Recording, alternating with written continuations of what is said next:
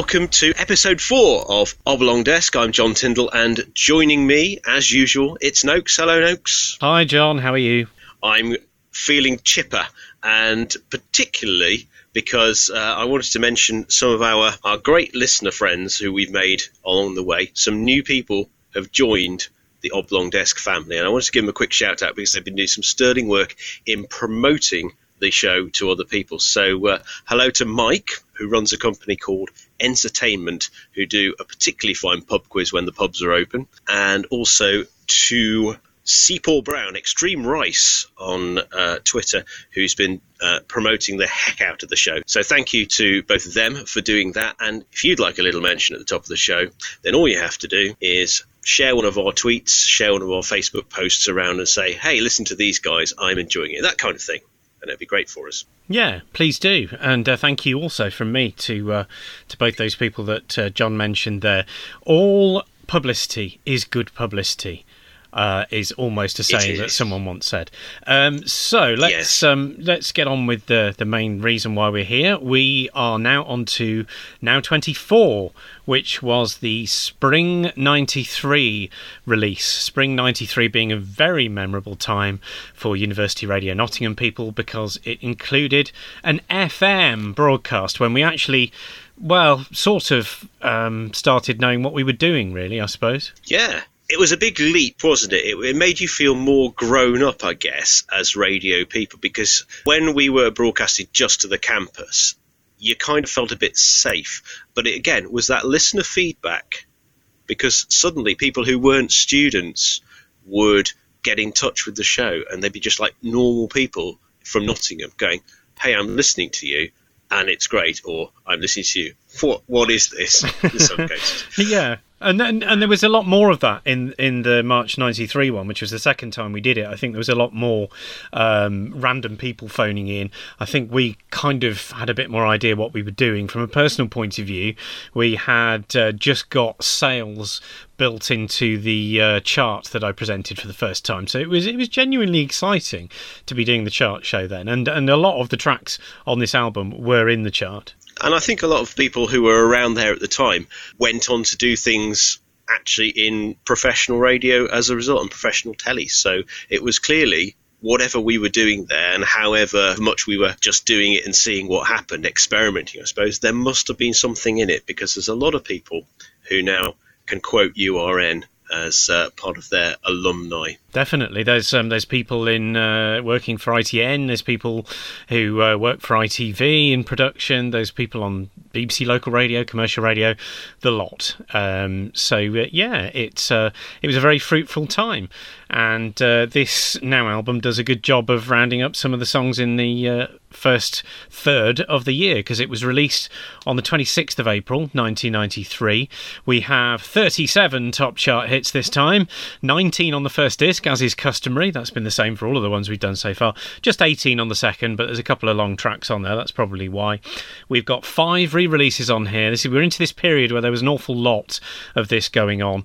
Uh, two remixes, but there should be three, more of that anon, and six covers, and rather neatly, final appearances this time for Genesis and Peter Gabriel. you see, that's almost worth some uh, Ashley Abram applause, isn't yeah, it? I think yeah, but yeah, a little bit, yeah. Little let's, bit. let's put some in there. I mean, it's it's more it's more um, by accident than design. Although um, Peter Gabriel never had a hit again after this to, of any great note, so it was always likely to be his final appearance. But Genesis, I think, did have a few more hits later in the nineties, didn't they? When um, when Phil Collins left and that other bloke uh, started singing instead. Only Collins would do. It was yeah, it was it was meant to be. It was it was written in the stars. On that note, I think we should uh, perhaps begin our review. What do you reckon? Let's get cracking.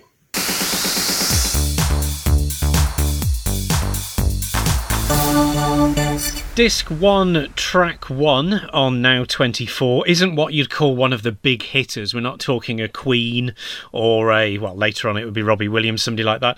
Um, it's the Bluebells and Young at Heart, which um, was used on a. Uh, are we allowed to say the name of the car? Possibly, don't know. Uh, yeah, yeah, yeah. yeah Volkswagen car advert and um, actually had already been on Now 3 um, back in, in the time of its original release. Now, I remember loving this at the time, but as a result of it being re released, I ended up, well, not hating it, but not being very keen on it anymore. I think it's perfectly pleasant. Yes, pleasant melodies. And when I listen to it now, I have that kind of same thing. I don't know if it's because of the violins, but I have that same kind of reaction that I have to Dexy's Midnight Runners Come On Eileen. I think Yeah. because I've heard it so often, it's kind of jarring on me a little bit now. Do you know it's originally a, uh, a Bananarama song? I did, yes. I've actually heard their version, and um, it's, well, not great, to be honest. I saw that it was done for them, and I thought, do I want to go there and try? I might, I might do one day, but not at the moment. Well, they did write it, to be fair. So. There's one interesting bit in here that I've never really kind of worked out, and that's in the first verse, and it sounds like somebody drops something.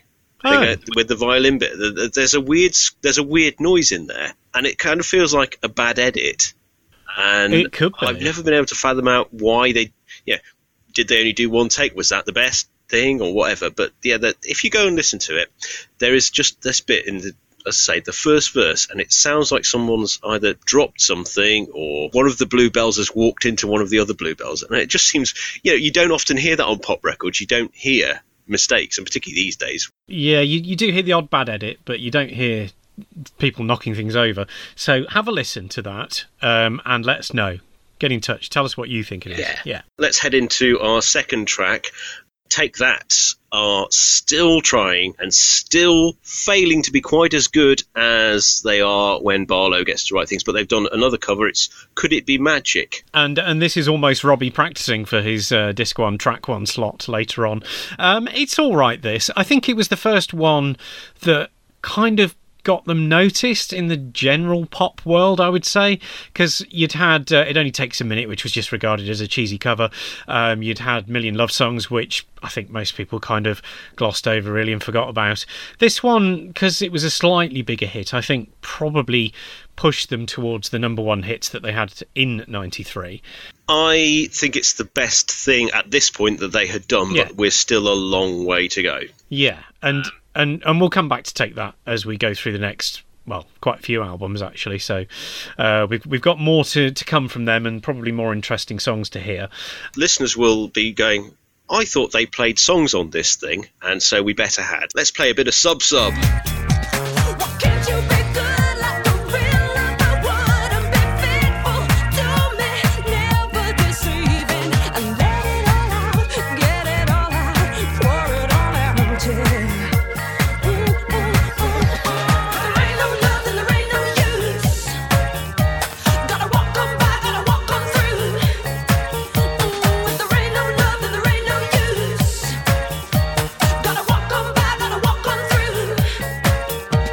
Was "Ain't No Love, Ain't No Use" by Sub Sub, featuring Melanie Williams. Track four on Now 24, which we're reviewing on this edition of Oblong Desk, a pre-release track. So I suppose a little minor Ashley Abram applause for putting this one on because uh, there's no guarantee it would be a hit. Of course, they were completely unknown before this, and what a fantastic song it is! Still sounds good on the radio. In fact, I played it on the radio the other day. I was listening to that very moment. Uh, I think it's one of the best kind of dance pop records of the era. I would go that far. Uh, it's slinky, it's sassy, and it's got a sexy vocal. And as you say, it still sounds brilliant today, which is what 27 years later. So a mark of a great song. Yeah, and um, it's a shame really that they, they didn't go on to bigger things as Sub Sub because I have heard some of their other tracks. They did quite a lot of uh, chill out type music, which is which is decent. But um, they then became Doves, of course, and went in a completely different direction. Melanie Williams um, had a couple of hits, but uh, nothing anywhere near as good as this. Bit of a bit of a lost talent, I think, though, given how good her voice is. Yeah. Track four, it's Snap. And they kind of suffer, I think, from the power being the one everyone plays, particularly uh, those radio stations that have got the music programming policy of only playing the very biggest hit by a band. Because this one, track four, Exterminate, I think it's really interesting. It's got that vocal solo opening, it's got the flutes in the middle, and a cracking, cracking performance by Niki Harris. It's not as immediate as The Power, but I think it's a lot better in some ways, and chiefly because it doesn't have Turbo B in it. he doesn't know he'd gone by this point. He'd been sacked. I've I've got a talking Dalek who may be able to do the title of this one. There we go. How's about that? Fantastic. We're, we're introducing Hopefully you can hear that. It's my uh, it's my death to the Daleks model for those Doctor Who fans listening who wonder which one I've got. Yeah. Um, now worth silly money on eBay, but uh, you're not having it. Uh, yeah, I, I agree. It's um it's quite an interesting track. I mean, it was a number two hit, um, so it was a very big hit. But as you say, you don't hear it anymore. You only ever hear the power and occasionally rhythm as a dancer, as we've previously discussed, hacked to bits. So may as well not be playing it on the radio. But uh, yeah, it, it's okay. I mean, I liked it at the time. Um, I wouldn't kind of switch it off, but it's not something I'd go to necessarily either. Okay, track five then, and uh, it's time for a uh, remix. Sister Sledge, We Are Family. Yeah, now this is the one that I'm less keen on actually. Um, out of the two big hits, there were three of these. So there's "We Are Family," "Lost in Music," and then uh, "Everybody Dance." I think um, was the other one, uh, which which was not a, a massive hit. Um, but uh, yeah, it's it's okay. Um, I'm not sure it's dated brilliantly. This uh, I prefer the "Lost in Music" remix. To be honest, I think that does more with the song and is a bit more interesting. For me, this does have one great redeeming feature. Well, maybe it's not redeeming, but it's got one of the great misheard lyrics of our time. We're giving love in a femidom. yeah, I I think it's, it's a, a femidom akin to putting one of those plastic tablecloths before you do an art project on the kitchen table. lovely image. Thanks. Um, I think this song, the the original is is fine. We don't need a remix. The original is No. absolutely fine. And to stretch the femidom analogy a little bit further, we didn't need this 90s invention to satisfy a few housewives who should have really known better. Very good. And I think we have to leave it there and move on to uh, Yes. something that is uh, probably also not required these days, in my opinion. Track six, Informer by Snow. Now, everybody loved this at the time. I really don't care for it at all anymore, if I'm honest. And I'm, I'm pretty much in the same ballpark as you. I can remember the days when being moved on by the police for chilling with your homies was worthy of writing a chart hit like this. But it's like my middle aged respect for authority is maybe far less sympathetic to Snow now. And I kind of think, you know, just behave yourself, keep your social distance, and stop banging around in your 5.0 with your guns and all that. This, yeah, I, I've grown out of it. But yeah, as you say, uh, massively enjoyed and played at the time. I think anyone who who is under the impression that releasing a follow up single called "Uh in You" is a good idea didn't deserve any more hits. Quite honestly. No, no, I don't know what he's doing now. Maybe he's melted. Well, we don't want to hear about your "uh" in you, Mister Snow. So let's move on to track seven. It's Shabba Ranks with Chevelle Franklin. She gets credited on on the Now album. She got credited on the record, but she hardly ever gets credited when anybody plays it or whenever you see it on a compilation. Uh, Mr. Loverman was released the year before when it made number twenty three, and then someone thought, "Oh, hang on, reggae's starting to get popular again, or ragga, I should say." Probably in this case, and uh, let's let's whack it out again, and lo and behold, there you go, bigger hit. Picture the scene. There's a romantic dinner date going on.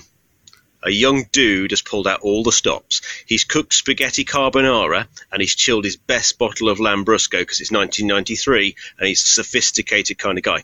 The stereo has been calmly trundling through Enya's back catalogue all evening, and then suddenly it's lights down and Mr. Loverman comes on as he makes his play. It's no longer dinner, it's a full on get the pepper spray and run for it situation. I'm not saying if you own the record you're a menace to society, but we're not far off. it's, it's just so creepy to listen to it now.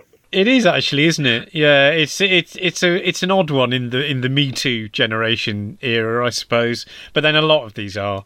I mean, we we can't judge them on modern standards, really, or we'd probably dismiss half of each album as being terrible and unworthy. Maybe, but, but um, the next track, the guy who sings that, he always seemed to have plausible deniability to the to the to the extreme that he actually wrote a song about plausible, deniability, and it is the sixth of our six tracks in a row where the artists start with the letter S. Are there any more on here? Yeah, Sunscreem. Basically, Ashley lumped all of the other artists beginning with S together, and track eight, we're going to play a bit of it now, is Shaggy.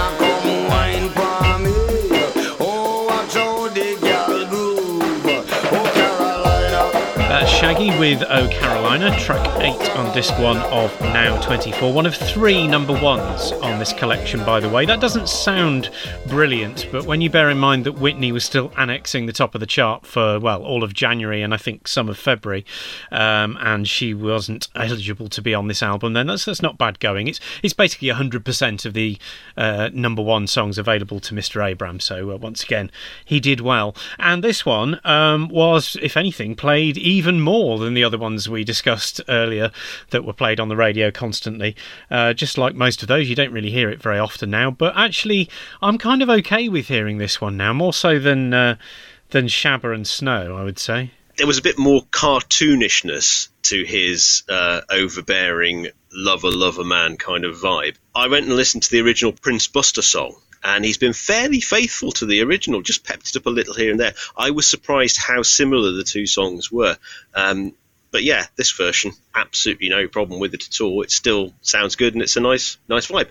I don't know who Carolina was or whether he was um, having an ode to the Carolina Panthers or what. I sense it was a lady. possibly, possibly. Was it was the original? Did the original have the mildly rude words in? Because I know that the uh, there's a Shaggy version that I may have accidentally played once uh, on the chart on the B side that had uh, slightly ruder words. No, no. Prince Buster's version is is is clean and, uh, but like most of his recordings, if you go and listen to them, I don't know where they were done, but um, they clearly were done with cheap mics, and it always sounds like he's sort of standing about three streets away from the microphone when he Oh yeah, So yeah. you can see why people have gone back and, and sort of taken these songs that, that are so influential to them and redone them because they deserve, in most cases, and particularly like this one, they deserve doing in a professional yeah, environment. Yeah, and um, and of course Lee Scratch Perry was one of the big reggae producers, wasn't he? And I think he did that technique of having people standing miles away from the mic and having a, a kind of a, a, just a box and nothing else in the room, so it sounded really echoey and dubby. So yeah, that makes sense. But uh, yeah, it's a, it's a good song. I mean, huge number one hit. You don't really hear it now for some reason. I don't know why. Um, I don't think there's anything wrong with it particularly. It's because there's another Shaggy song that uh, the Well, radio stations will yes. always play first. Yes, that's true. Now, something that certainly wasn't underproduced is track nine, and we're going to give you a little blast of that now. It's our friends E17. In I go, oh, deep and down deeper, like an ocean. As I push, I blow your emotions, you explode like huh, dynamite. You got the fuse, but to your fuse, I got the light. Together we swing. I hear our soul sing, a symphony, a lover's harmony. Yeah, can you hear the harmony? Deep, deep down. So rest upon my. Deep, deep down. So rest upon my chest.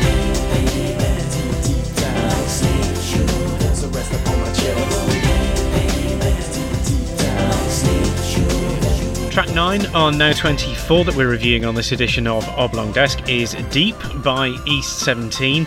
And uh, I don't know what you think, John, but I think this may be their finest song, the one that still holds up best today. I do like it, but I'm not going to put it as their finest track. There's a couple more that we'll come to possibly a little bit later on that I'm even more of a fan Okay. of. They never knew what to do with themselves in the videos to their slow songs, though, did they? The fast songs are all right because Yeah. you can you can kind of pose it. Uh, it's like how can I look well hard while I'm singing soppy stuff? Uh, that said, it's uh, more quality work from the boys and a far better choice for the uh, Carbonara slash Lambrusco date. Yes, I think you're probably right, and um, it's uh, it's certainly miles better than the E17 song we sadly have to tackle on the next album. But let's not let's not get ahead of ourselves because uh, I don't want to give the game away. But it's uh, truly terrible, and uh, I I think um, yeah okay it's a bit cheesy, but I think it still stands up pretty well. Uh, that song, I mean, you only ever hear the Christmas one now, so uh, again it, it could be heard more on the radio possibly, but not ever likely to happen. Next up, a a band who I quite like, and and this one at the time really did Stereo MCs and Step It Up. Uh, but I've gone back and listened to it, and basically it's a funky reworking of Agadoo to the left, to the right, Step It Up. It was wise to ditch the pineapple pushing in the quest for a cool song, uh, but yeah. I, was I was shocked by the lyrical similarity. Yeah, actually, now you come to mention it, it is a bit similar, isn't it? I think um, out of the four hits that they had off the Connected album, I think it's probably the least interesting, and I think the next couple afterwards um, that, that we won't actually get to review, not well, not as part of a now album anyway. Uh, they were um, probably better. I think I'd rather hear Creation and Ground Level in particular is a really interesting track if you listen back to that.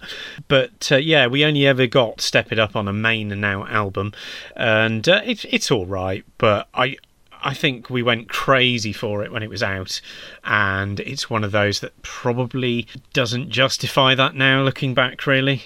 No, probably not. Probably not. Um, I think the vibe they had was really good, and off the back of Connected as well, which was an awesome song. I think this is a good follow up to that. It, it, you know, it's in the same vibe, but it's significantly different enough to make it worth worthwhile listening. to. Yeah.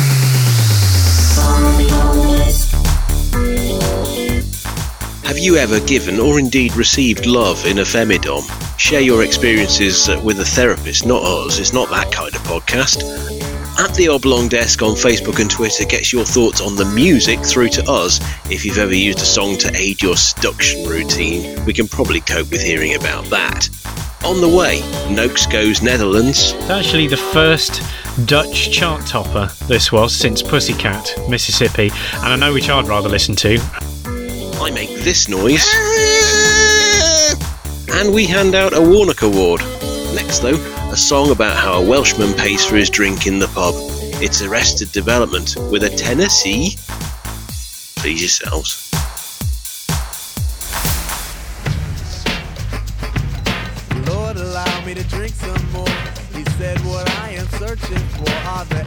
Answers to all which are in front of me. The ultimate truth started to get blurry. For some strange reason, it had to be. It was all a dream about Tennessee.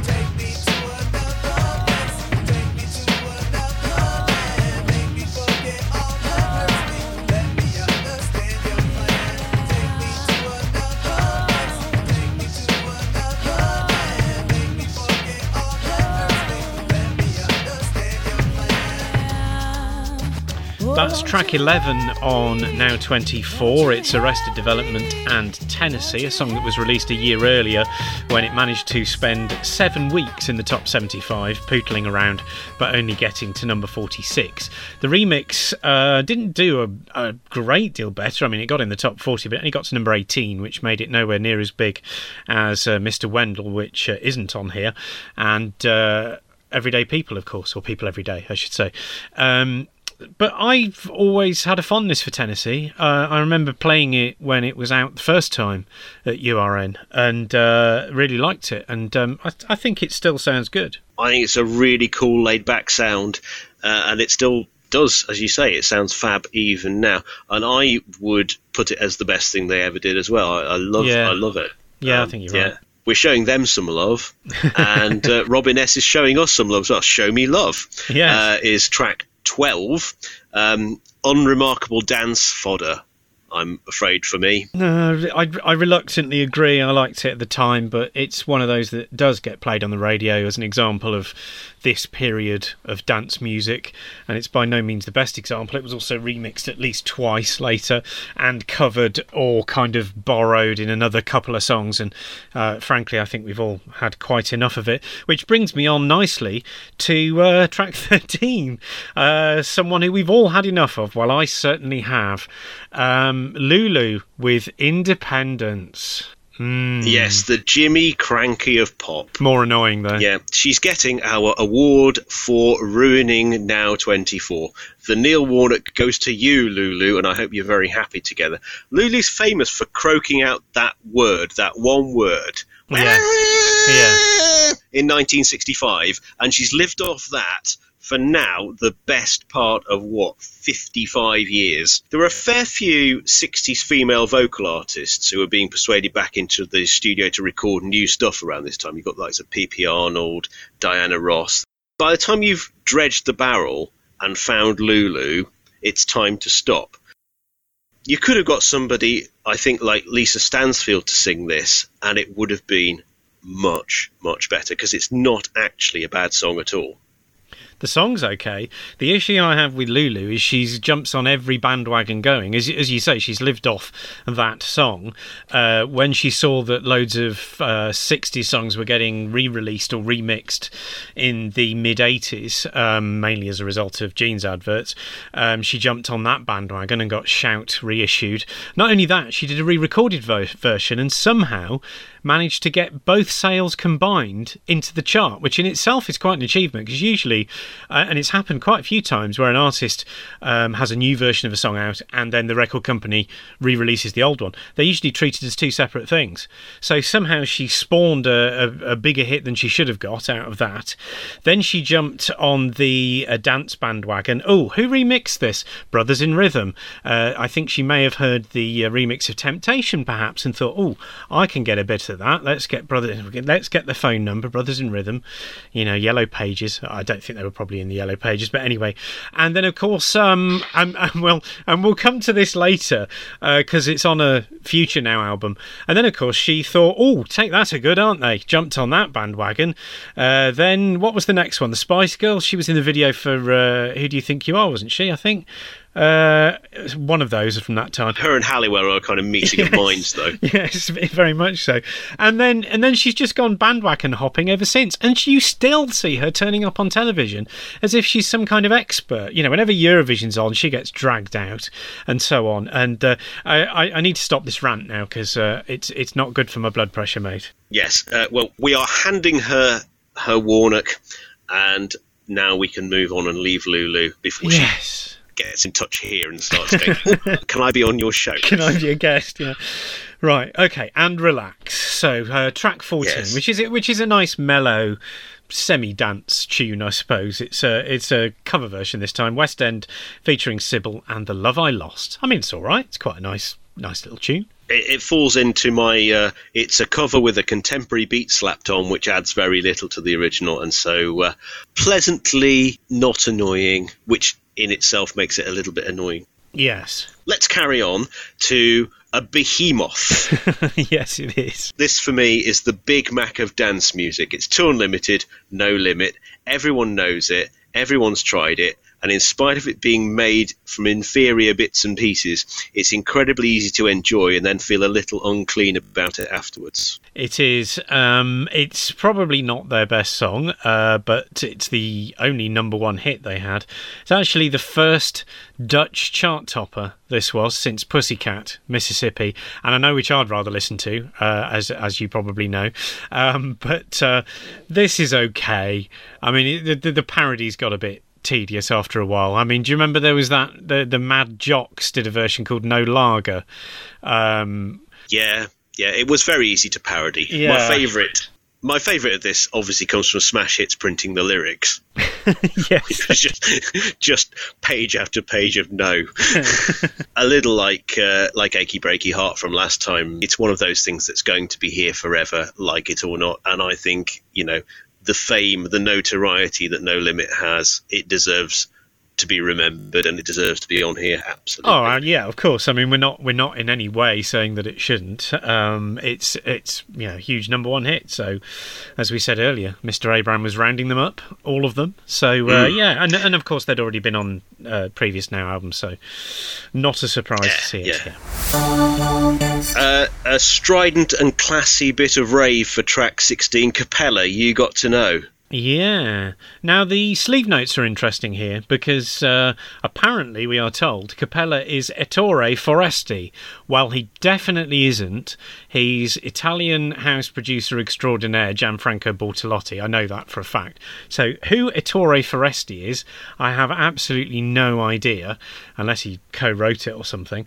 Um, now this was put on the album after charting at number 22, so it had only just gone in the charts. It was a top 10 hit and fairly sizable one. Uh, but I didn't know for years afterwards that it used bits of Happy House by Siouxsie and the Banshees because I just didn't know that song at all at the time. I just assumed this was all original. Silly me. Italian House original. I mean, I might love it, but the one thing it isn't is original.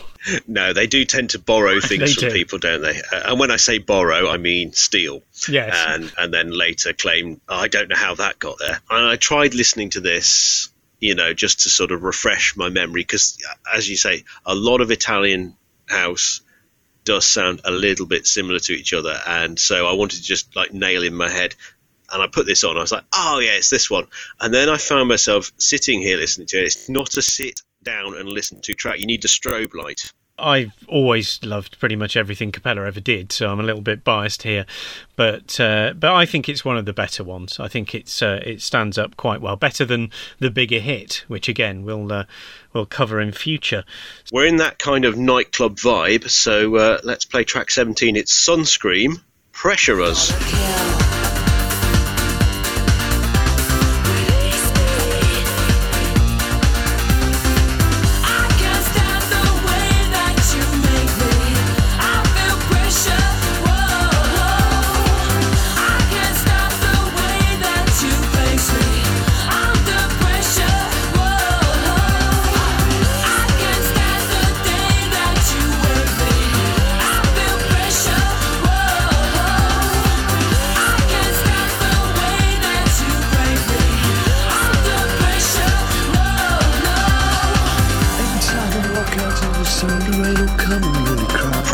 From Sunscreem there on Oblong Desk, where we're reviewing Now 24 this time round. The piano on here couldn't be any more 1993 if it tried to, but putting that aside, I think there's a lot to enjoy on here. There's a moody vocal, a catchy chorus, and some nice breakdowns to put your hands in the air to. It's got a bit of everything. I played it to death at the time. I still play it, and when it comes on now, when when, you know, when it shuffles round my uh, not iPod, uh, then again, I still find it to be a really, really quality piece of music. And whilst I say it does sound of its period, I don't mind that period because I was there.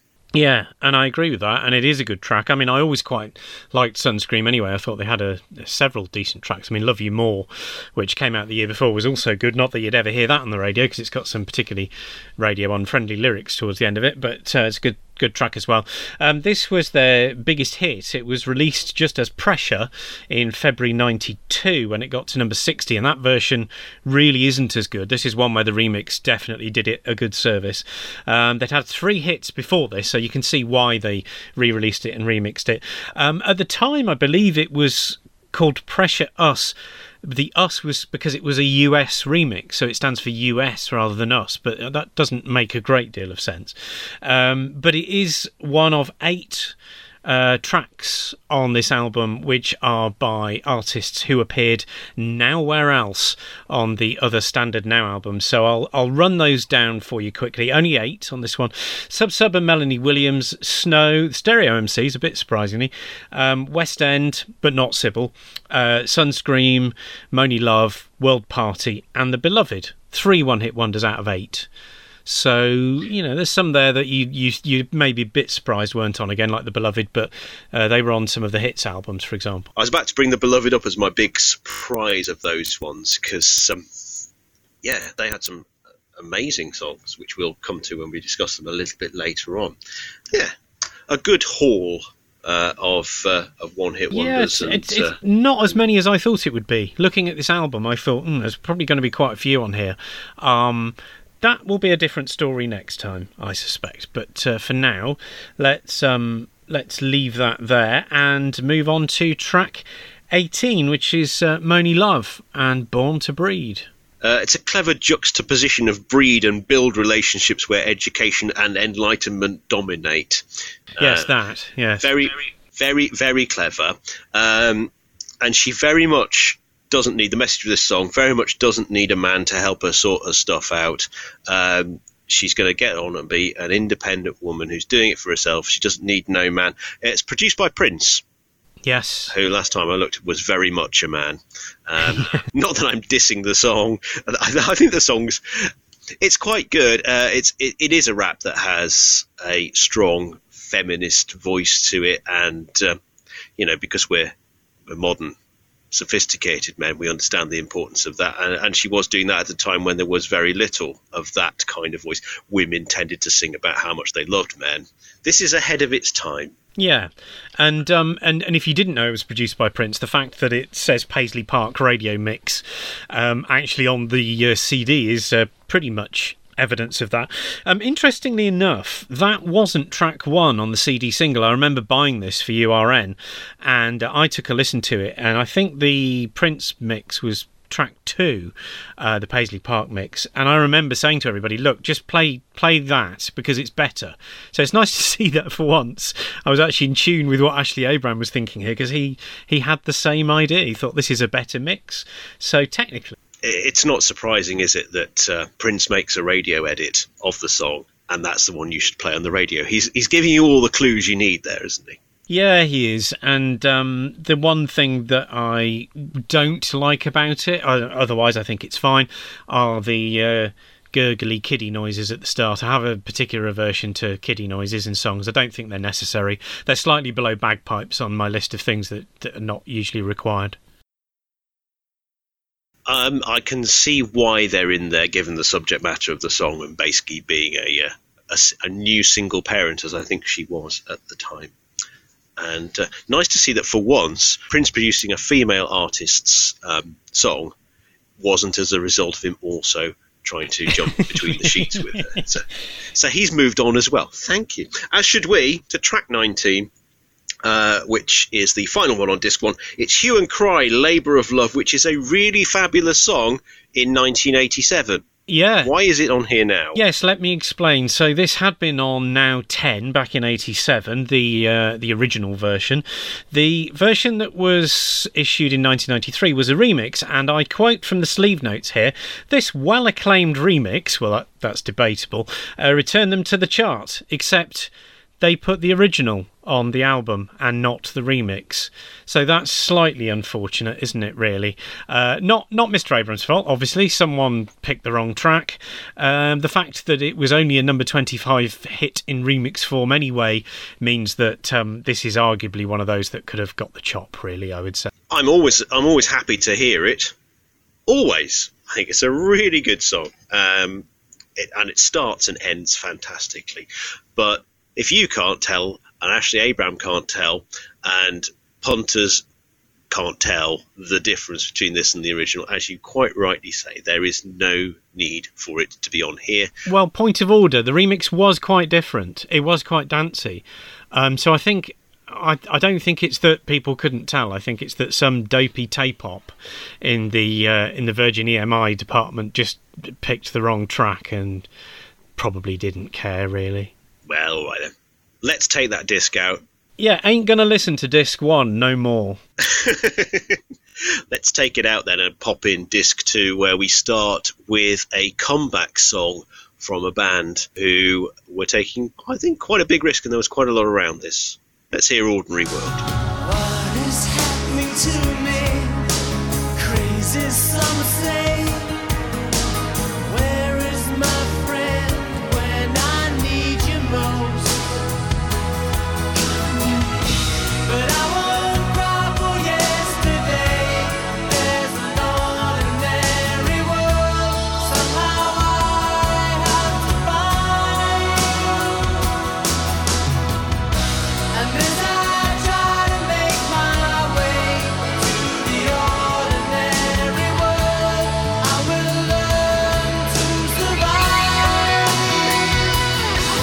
It's Oblong Desk, and this time Ranjon and I are reviewing Now 24. We've moved on to disc 2, and you've just heard a bit of track 1, which is Duran Duran and Ordinary World. I think this might be my favourite Duran Duran song.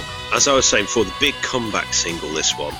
They'd been away after their massive period in the mid 80s. They'd done other things since then that had never quite worked. So to come back with what was such a different and mature sound was taking a risk. I think it's brilliantly crafted and elegantly produced. And when you think of how big their career had been before, to return with something like this and do so well with it, I, I take my hat off to them. I really love this song. Yeah, and I know you're not a big fan usually, so that is that is praise from you. I know, but uh, I mean, I am a big Duran Duran fan, but I agree with what you said. It's a, it's a fantastic comeback. I mean, I didn't mind the violence of summer which was the big well big-ish hit off their previous album but by no means is it a classic and it's very dated in sound compared to this i mean this sounded good at the time it still sounds pretty contemporary it hasn't really dated um, i probably prefer the next single after this one but I still think this is a, a very, very good song. And it was their biggest hit since 85. So clearly they were doing something right. Even Notorious didn't do as well as this. Track two is um, the ubiquitous Annie Lennox. No Now album is complete, as indeed no Brit Award ceremony would be complete without Lennox getting involved somewhere. This time with a uh, song called Love Song for a Vampire. Now, this was uh, from Bram Stoker's Dracula. And uh, they released this as a double A side with a song called Little Bird, which I would have said was the more now track. If you, if there is such a thing as a now track, Little Bird was certainly the more poppy one. I'm surprised they went for this one. Yeah, I think we have to say that for the second album running after the Bjorn Again incident last time, they have very much picked the wrong double A side track. Love Song for a Vampire never did much for me. Always found it really dull. Um, whereas Little Bird is a brilliant song. Um, it does appear on another album which came out in '93, which we may well be covering in the not too distant future.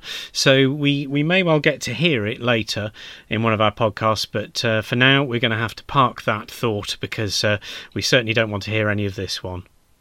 No, we won't. Instead, let's hear something from uh, one of those artists that uh, that only appeared on a Now album, just the once, just this one. It's World Party.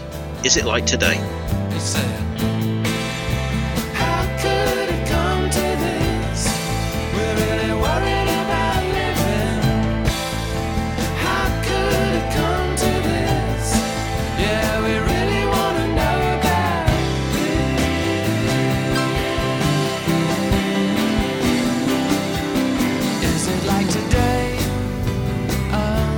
That's track three on disc two of Now 24. Is It Like Today from World Party? A pre release track and a real risk, this one, because they'd never had any big hits before.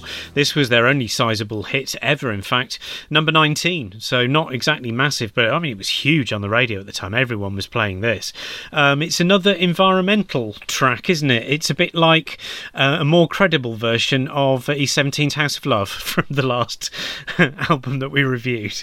Yeah, and uh, I'm normally kind of drawn to those things. I find this supremely untroubling. I really like it. It- It's it's catchy-ish, and it's okay-ish, and certainly, as you as you know, we have that kind of level of what does it do when I hear it? Does it does it evoke any any strong emotion in me? And it. it- the emotion it evokes in me is pleasantness. I, you know, I'll hear it. I won't switch it off. I, but equally, I would not go out and try and find that world party that's happening. I mean, it's good to have it here though, because you know we we keep saying this on on every edition. Really, you know, now albums are there to round up the stuff that you wouldn't necessarily think of straight away when you were listing, I don't know, top ten tracks from this period or whatever. But it's it's good to have it there. I mean, it, it, like I said, it certainly I remember it being played a lot on the radio at the time, not by URN because for some reason we never got a copy. But that's another story. So uh, let's let's move on to. I don't think we did anyway. I don't remember playing it. Uh, so on we go to track four, which we certainly did play a lot towards the end of spring term. uh, Constant Craving by K.D. Lang. It's actually a re release, that, because it only got to number 52 the year before, uh, number 15 when it was reissued, and I, I think a perfectly good song, quite nice. For me, it doesn't really go anywhere. It's like every couple of lines, she seems to lose interest in singing it. Do you know what I mean? Yeah, kind of. You get the constant craving has always been. Then it stops. Then she, uh, oh, oh yeah, craving. Ah, constant. Yeah, I, I know what you mean. There's something missing from that that makes it really good. Um, it does have the other misheard lyric in there. That's two on this album. The can't stand gravy. Oh, yeah. Yes, which which some people went with. For me, she seems to lose interest in singing it herself, and if she's not bothered, then I can't be either. Um, track five, somebody who definitely, definitely was bothered about singing the song. Oh, yes. uh, is Tasmin Archer. Tasmin Archer's "In Your Care." Now you never hear this ever, ever, ever, mainly because she keeps singing "Son of a Bitch" all the way through it, um, which is going to make it a little radio unfriendly. Yes, true. But I think this is this this is earnest and it's sung with such conviction. Uh, it's a bit of a hard sell for Goodyear on the advert, though. I imagine. yeah, I don't, I, don't think, I don't think they covered this one when they did their little roundup. I suspect 2 Unlimited probably got the nod, um, but uh, it, it's a bit like the Annie Lennox track. It's not a very now friendly song. Um, you can see why it's here because obviously it's the follow up to a, a number one song, um, and I really like it. I mean, it's it's one of those I can't listen to it too often when it comes up on my uh, actual iPod. Um, I I sometimes have to skip it. It's not an easy listen. This is obviously a very, very heartfelt song about something that I assume happened to her. Um, and, you know, you, just need to listen to it, make up your own mind. Um, we're not playing a clip of it because although I think it's brilliant, it, it's not, it's difficult to actually pick a clip that is representative, really, because it's, uh, it, it's a very heartfelt song. yes, I think the uh, the light-hearted nature of our podcast doesn't doesn't we don't we're, we're not worthy of playing this. No. uh, so so you should probably go off and do that yourself. Um, the, the reason we're not playing the next track, PM Dawn's "Looking Through Patient Eyes," is because it's very very boring. It is, isn't it? Yeah. So I, I was thinking about this and thinking, I, again, I remember playing it a fair bit at the time. Um, it's got that uh, father figure uh, sample, hasn't it, from uh, George Michael? This is this, that's the one, isn't it? There's the reason why I don't like it. Yes, probably. But even then, I had to check it because I thought, is it is it that one or was it one of their other ones? It yeah, it's it's kind of yeah. I've got not much to say about it really, to be honest. What it is is it's very much not set adrift on memory bliss. No, it isn't. It's it's it's not interesting. It doesn't use the sample in an intriguing way, so it's not really worthy of much more discussion. I would say. Bye bye PM Dawn.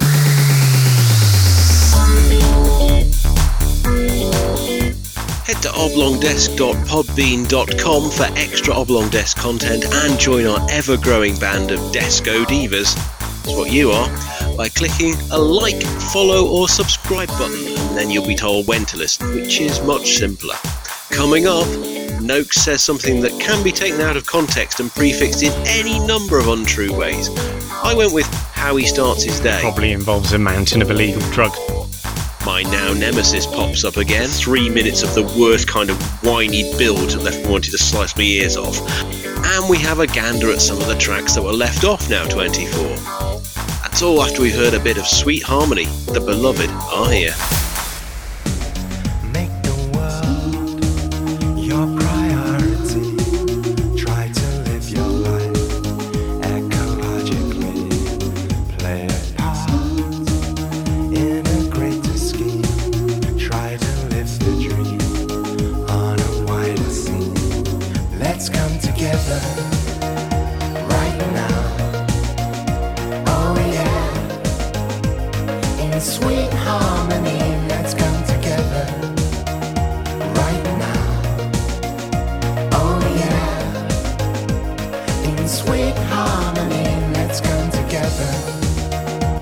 That is track 7 on disc 2 of No 24, which we're reviewing here on Oblong Desk. It's The Beloved and Sweet Harmony, their only top 10 hits, which is frankly a disgrace, from uh, their album Conscience, which I bought because I loved their album Happiness. Not their first album, but the first album that they did with any hits on it.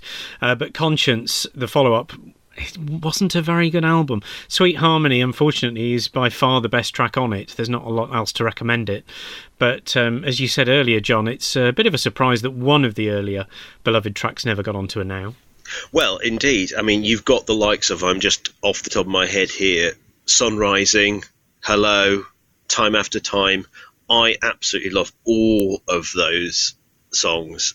Some of them are my in my top 10 songs of all time. This, for me, doesn't reach those heights, but this is still a very fine song. And, um, yeah, like you say, more beloved, please, generally. Yeah, and time after time, sadly, wasn't a top 40 hit, so it was never likely to get on uh, a Now album.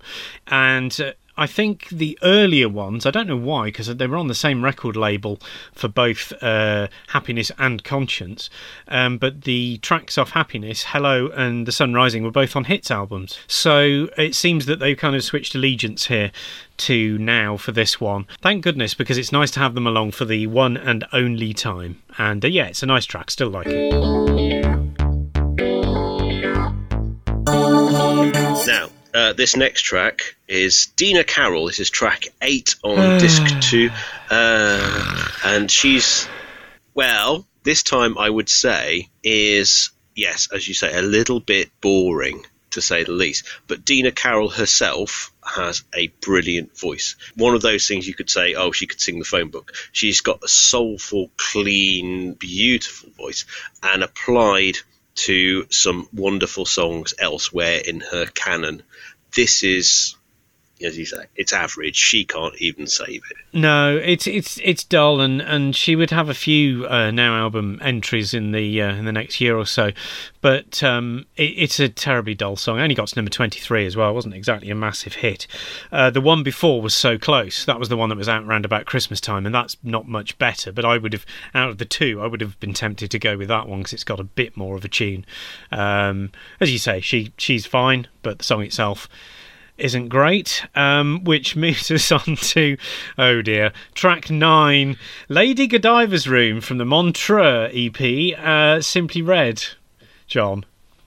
I am so monumentally angry with this track because, listener, in the interest of giving it a fair go for you, because I, I know that I shouldn't be prejudiced. I shouldn't dismiss Mick Hucknall and Simply Red out of hand just because 28 years ago I was really, really, really disinterested in them. So I stuck this on YouTube. So not only now have I subjected myself to three minutes of the worst kind of whiny build that left me wanting to slice my ears off, I've now also got YouTube suggesting things to me like money's too tight to mention and drowning in my own tears. Not bloody likely. Well, I was going to say, I mean, the only way this could have been worse is if they'd selected Drowning in My Own Tears, because that was also on the Montreux EP. And if anything, that's the one that got the most airplay, I think. Um, the. Um, the other fact about this is that it was released in November 92, so it could quite easily have been left off this album entirely. It's seemingly an obligation that he put uh, Simply Red on at this point, which is uh, unfortunate to say the least. It's one of those uh, psychological tests, isn't it, that Ashley Abraham has performed just on me specifically. Can you cope with this? How about if we put some George Michael on as well? I mean, fortunately, that hasn't happened. No, that hasn't but- happened here, no. no, it's it, it is a trial and an endurance, listener, that I go through for you on every occasion. You, you'll, you'll get a bit of a rest now for for for a bit. I think I'm pretty sure. Um, so, uh, also released in November '92, and uh, track 10 on disc two, "Invisible Touch" live by Genesis, where naughty Phil Collins says the F word. Not on the album; it's bleeped out or blanked out, but uh, he he does on the uh, single version of this. Naughty Phil. Uh, I'd prefer it dead rather than alive, or at a push if they just re-released the one they recorded in a Stu Stu studio. Yes. well, I mean, you know, what is there to say? It's Invisible Touch. We don't, we didn't really need to hear the live version. I think it's a, decent enough Genesis track, but um, considering it was quite old at the point of release of this album, I'm not really sure why it's there again, other than to fulfil the Virgin EMI uh, artist list obligation. Um, which brings us on to someone who was uh, certainly not on quite as many now albums as Genesis in any uh, in any sense of the word. Uh, Lenny Kravitz is track 11, and we're going to hear a bit of "Are You Gonna Go My Way."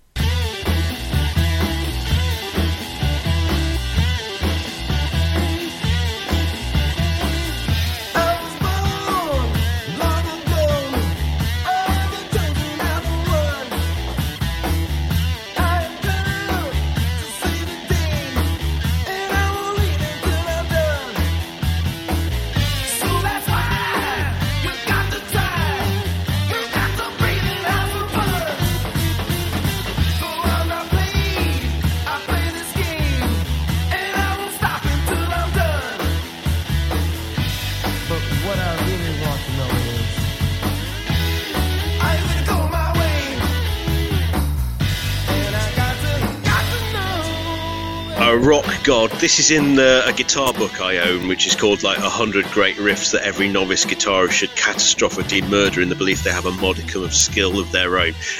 What a song. I love it to bits. I, I obviously have had a go at playing it. I can do it at about a quarter of the speed that is required to get the riff going. But it's oh, it's lovely. It's lovely. It's loud and persistent and a great noise to have on for a few minutes of your life.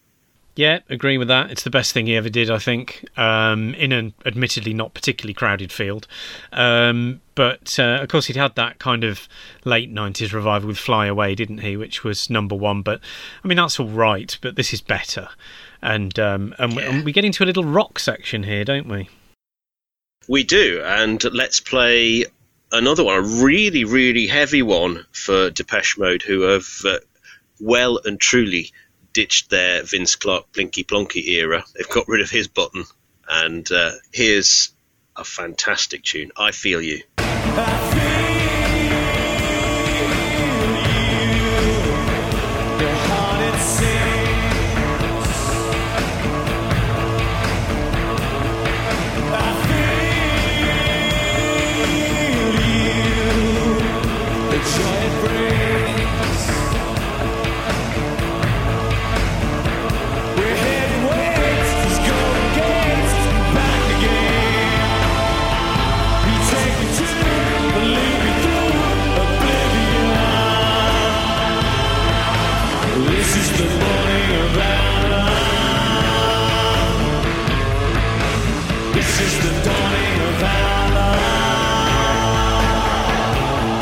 That's Depeche Mode with I Feel You, and that is track 12 on disc 2 of Now 24. One of only three Now appearances, would you believe? The others being Enjoy the Silence and Precious, either side of this one. Um, I'm really not keen. I didn't like it at the time. Um, I loved the Violator album and the singles off that, and I, I actually quite like the early Plinky Plonk stuff. I know that's unusual. Um, certainly, their very, very hardcore fans wouldn't listen to any of that stuff, and they'd rather listen to this. But the noise of the intro alone was enough to put me off, and I've never changed my opinion on it. I'm afraid I do not like this at all. Whereas Depeche Mode fans, Let's Unite as one, I think this is a real turn it up to 11 tune, which I absolutely always do when it comes on. Think. and it's one of those moments where, where, thank goodness, listener, you can see a little bit of contrast because I think this may be the best thing they ever did. Ooh, Absolutely love it to bits. Uh, interesting. Well, I There yeah, go. we, we've, we've It's- mostly agreed up until this point, but I, I very much disagree on this. the reason that I really, really, really love it is precisely the reason you really, really hate it. Is that real loud, screechy noise at the start, and then into the fantastic, full-on riff that just drives it all the way through, and the vocal is hard. It's it's a really moody song. It's one you can just turn up really loud when you're in the one of those moods. And we know what kind of mood the average Depeche Mode fan is normally in, and that's a bit miserable. So if you're in one of those moods, there's nothing better to do.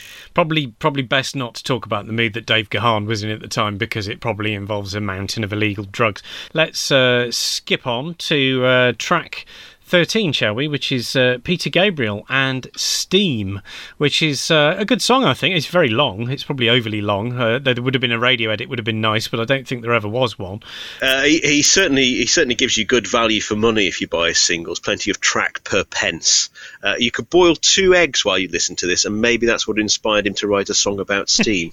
um, I think I think like you, I think it's really good. There's echoes of Sledgehammer, and probably it's his best thing since he did Sledgehammer. I think so, and and it also had a very kind of innovative video, didn't it? Which do you remember they tried to recreate it at the Brits? He kind of had the big, massive, baggy suit on that he had in the video, and they did a kind of stripped down version of it quite successfully, actually. Good job they never tried to do the Sledgehammer video at the Brits, because uh, you know just think of all the waste of fruit that there would have been for a start. Yeah, yeah, and I don't, I don't think even Tony Hart could have uh, No, done plasticine that quickly. No, I think I think it would have been difficult to recreate live. So yeah, good good track. His last big hit, as I said earlier, and uh, a, a pretty much a nailed on.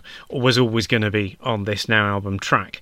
Probably not so the next one, maybe. Track 14 is Ugly Kid Joe with Cats in the Cradle. I didn't like the original. This does nothing to rectify it. It's it's not it's not novelty. So they've gone from novelty hit to cover, which is a classically well trodden route. um, but no. It's yeah. I mean, uh, it's funny, isn't it? It's some things, as we've touched on before, that you like at the time. You just kind of think now, what what was I thinking? I do remember liking this at the time. I didn't know the Harry Chapin version very well. I knew it was a cover, but I didn't know the original as well as the um, Ugly Kid Joe version. But yeah, I, I'm not bothered by it anymore, really, to tell you the truth. Right. Track 15 is a rock band not doing rock. It still counts, but hmm, I'll tell you what, let's just play a bit of it. It's Faith No More. Yeah. Ooh,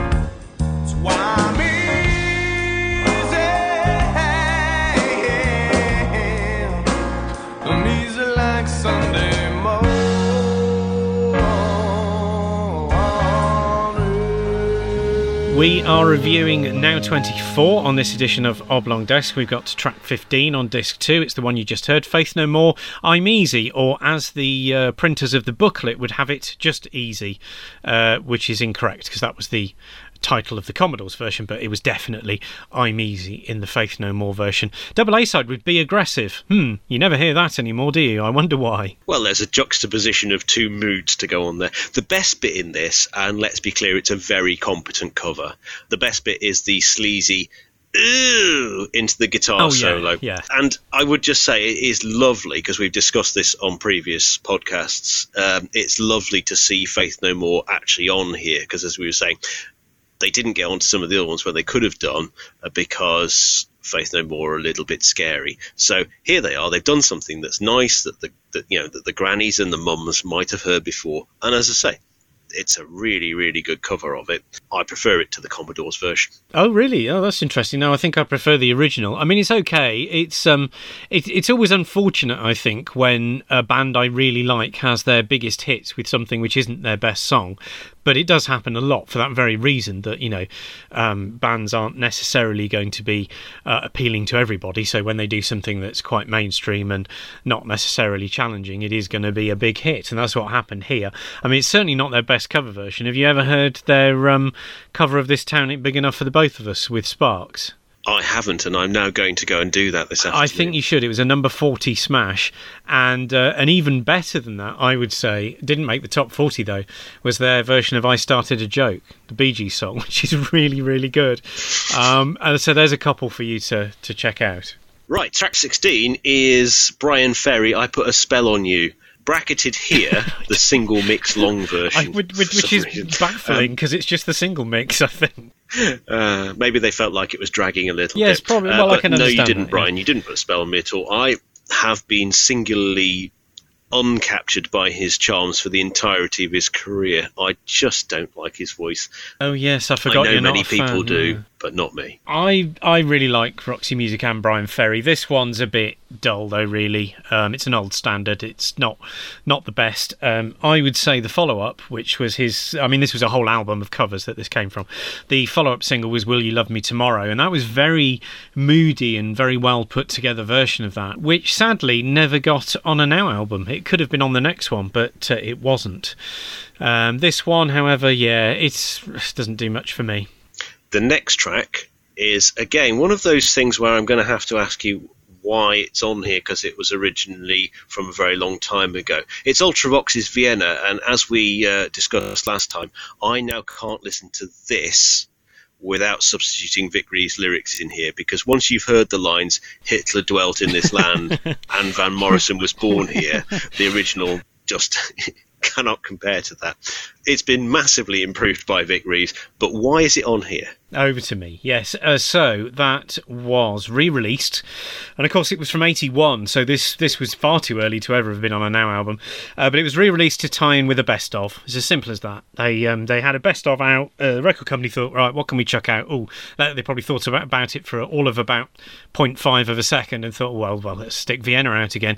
Uh, got to number 13 this time, so at least no one could say, oh, should have been a number one, but it was held off by oh 12 other singles. Um, so Yeah. uh, so you know, I mean, it's a good song. I like it, but um, there's no real need for it to be on here. I wouldn't say particularly. Do you know you'd you'd like to think that they could have because because not always the big songs end up on the now albums. There is some normally some spice. Surely this was an opportunity to throw something on, like maybe Dancing with Tears in My Eyes or something like that. Yes, maybe you're right. It would have been interesting to have a different Ultravox single out. Although, of course, they could have put out more than one. Wouldn't be the first time that uh, record companies tried to uh, piggyback off her greatest hits with uh, loads of re-releases.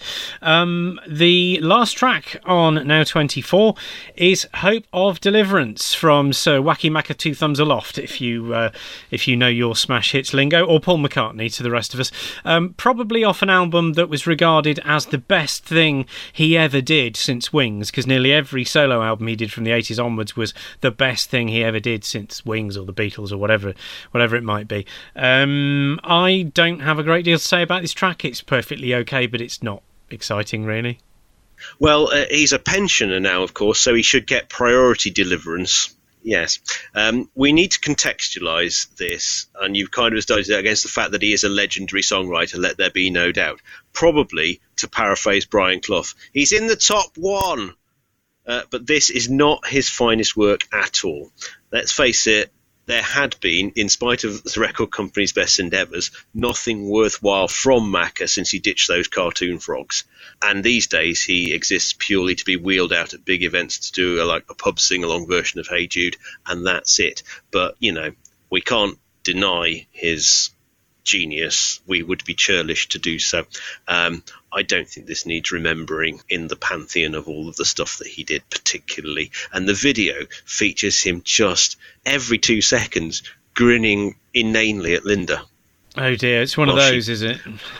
Yes, while while she does nothing in the corner. Yeah, I mean, I I recently, thanks to the Top of the Pops repeat, saw the video for this one, which is pretty much identical. So uh, it, it doesn't sound like much had moved on in four years then, in, in either musical terms or video terms. Oh well.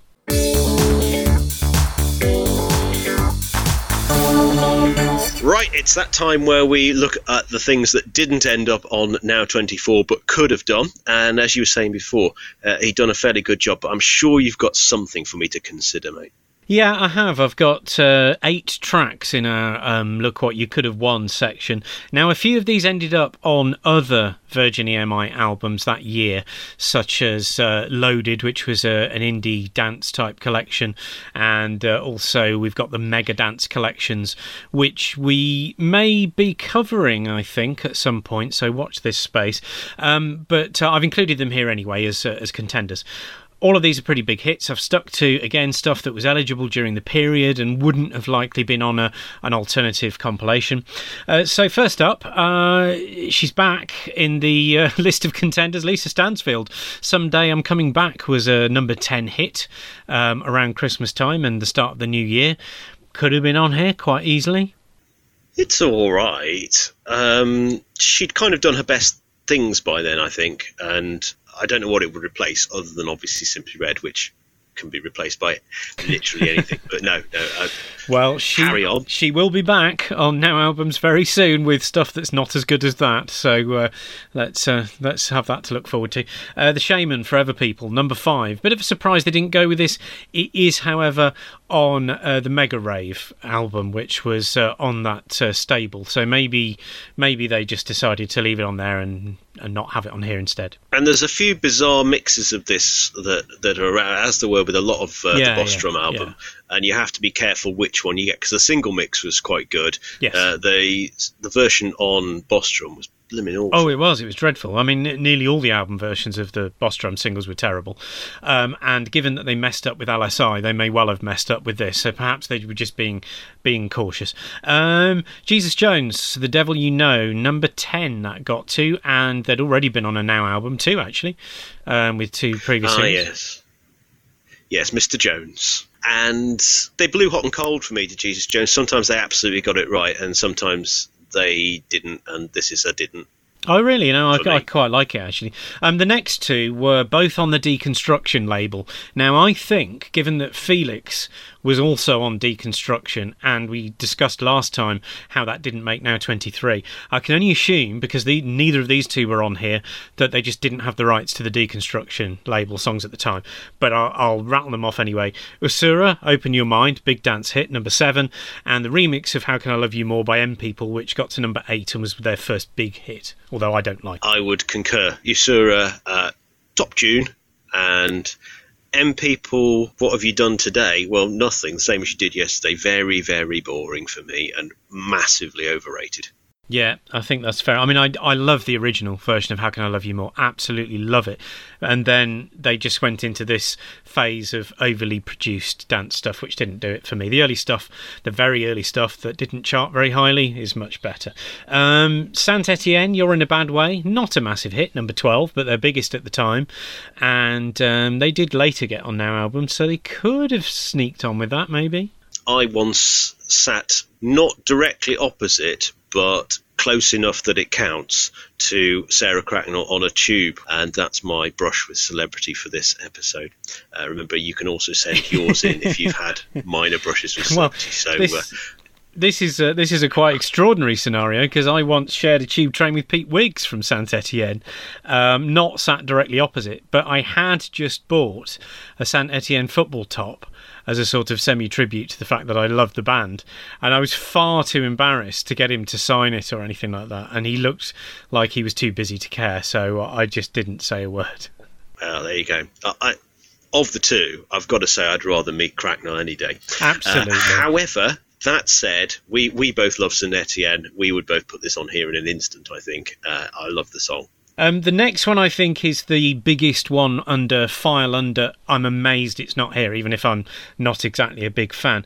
Right said Fred and friends with the comic relief song "Stick It Out" got to number four. Right said Fred had been on Now albums before, so it's a bit baffling given that they'd always put the comic relief songs on, or the big ones anyway, not not the Mr Bean one, which was just a one-off thing for the general election the year before. But all the other comic relief songs up to this point, I think, had been on somewhere on a Now album. So this is a bit of a surprising omission, I think. And there's not an awful lot of novelty on here, No, um, is there? no, fact, I'd go so far as to say there's there's nothing on here that you would regard as a novelty, particularly when you consider like last album we had Tetris. several, yes.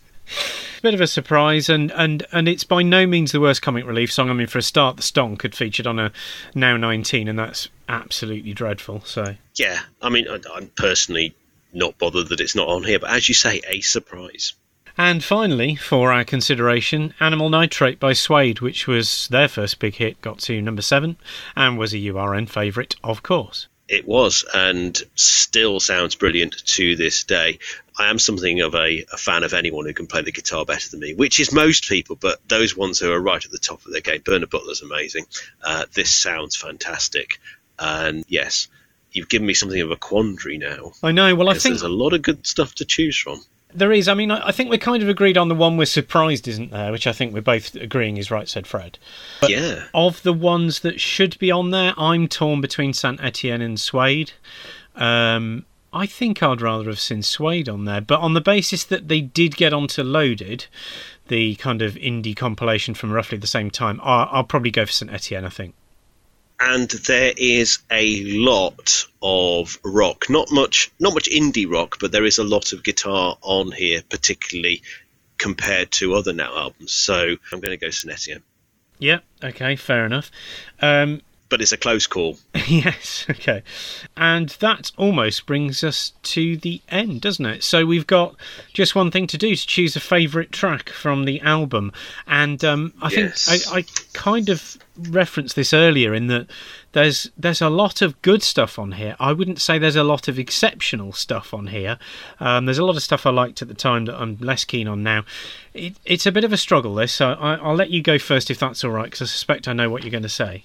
It's down to two for me, and it's very close. And I really, really am just going to have to toss a coin on this one. It's between Duran Duran and Depeche Mode.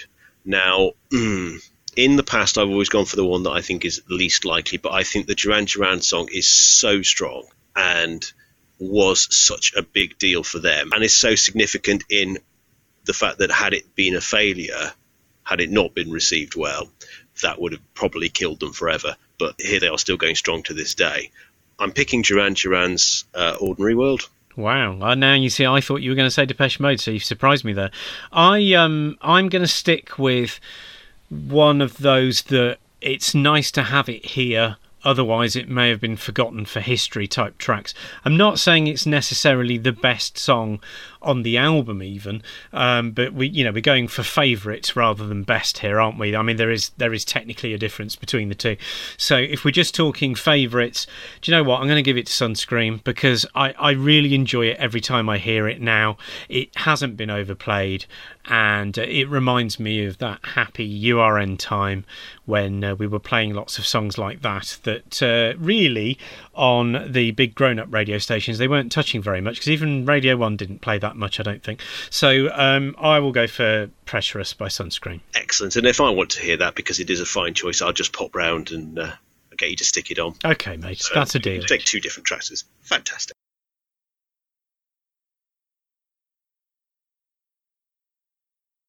So that wraps up Now 24. That wraps up Oblong Desk's fourth edition. We will be back with something else in the near future, I would suspect, Now 25. But we've also got some specials to look out for, so keep your ears peeled and your eyes peeled for those things. Get in touch with us as well if you have been inspired or angered, or the usual things. If any, if any emotions have stirred in you, the usual emotions, if any of those have stirred, then our uh, Twitter is at the Oblong Desk. You can get in touch with us via the Facebook page. You just need to search for Oblong Desk on Facebook, and that'll come up. Or you can leave comments at our website, which is oblongdesk.podbean.com. Yeah, we look forward to hearing from you. And uh, in the meantime, take care, and uh, we'll be back soon. Bye.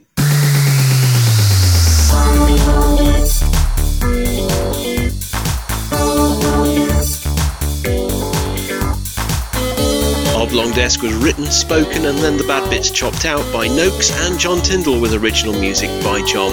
Head to oblongdesk.podbean.com for all things desk and messages at the Oblong Desk on social media.